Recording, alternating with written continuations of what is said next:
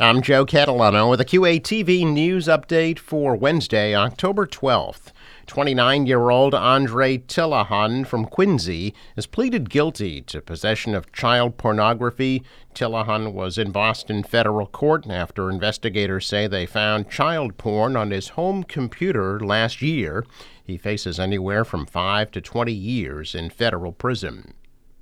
31 year old David Reiston of Quincy is charged with breaking into a car on Rossin Road in Quincy early Monday and then being confronted by the car's owner later in that day on Billings Road. Reiston was arrested after a fight with the vehicle's owner. The owner says he recognized a bag that Reiston was carrying that was stolen from his car. 67 year old Robert Dixon, who is homeless, is charged with breaking into a home on Pond Street in Quincy Point Sunday night. Police say Dixon lives at Father Bill's place. He broke into the home through a bulkhead door and fled when he was confronted by the homeowner. Fore River Bridge is scheduled to open today at 11 a.m. and tomorrow at 9 a.m.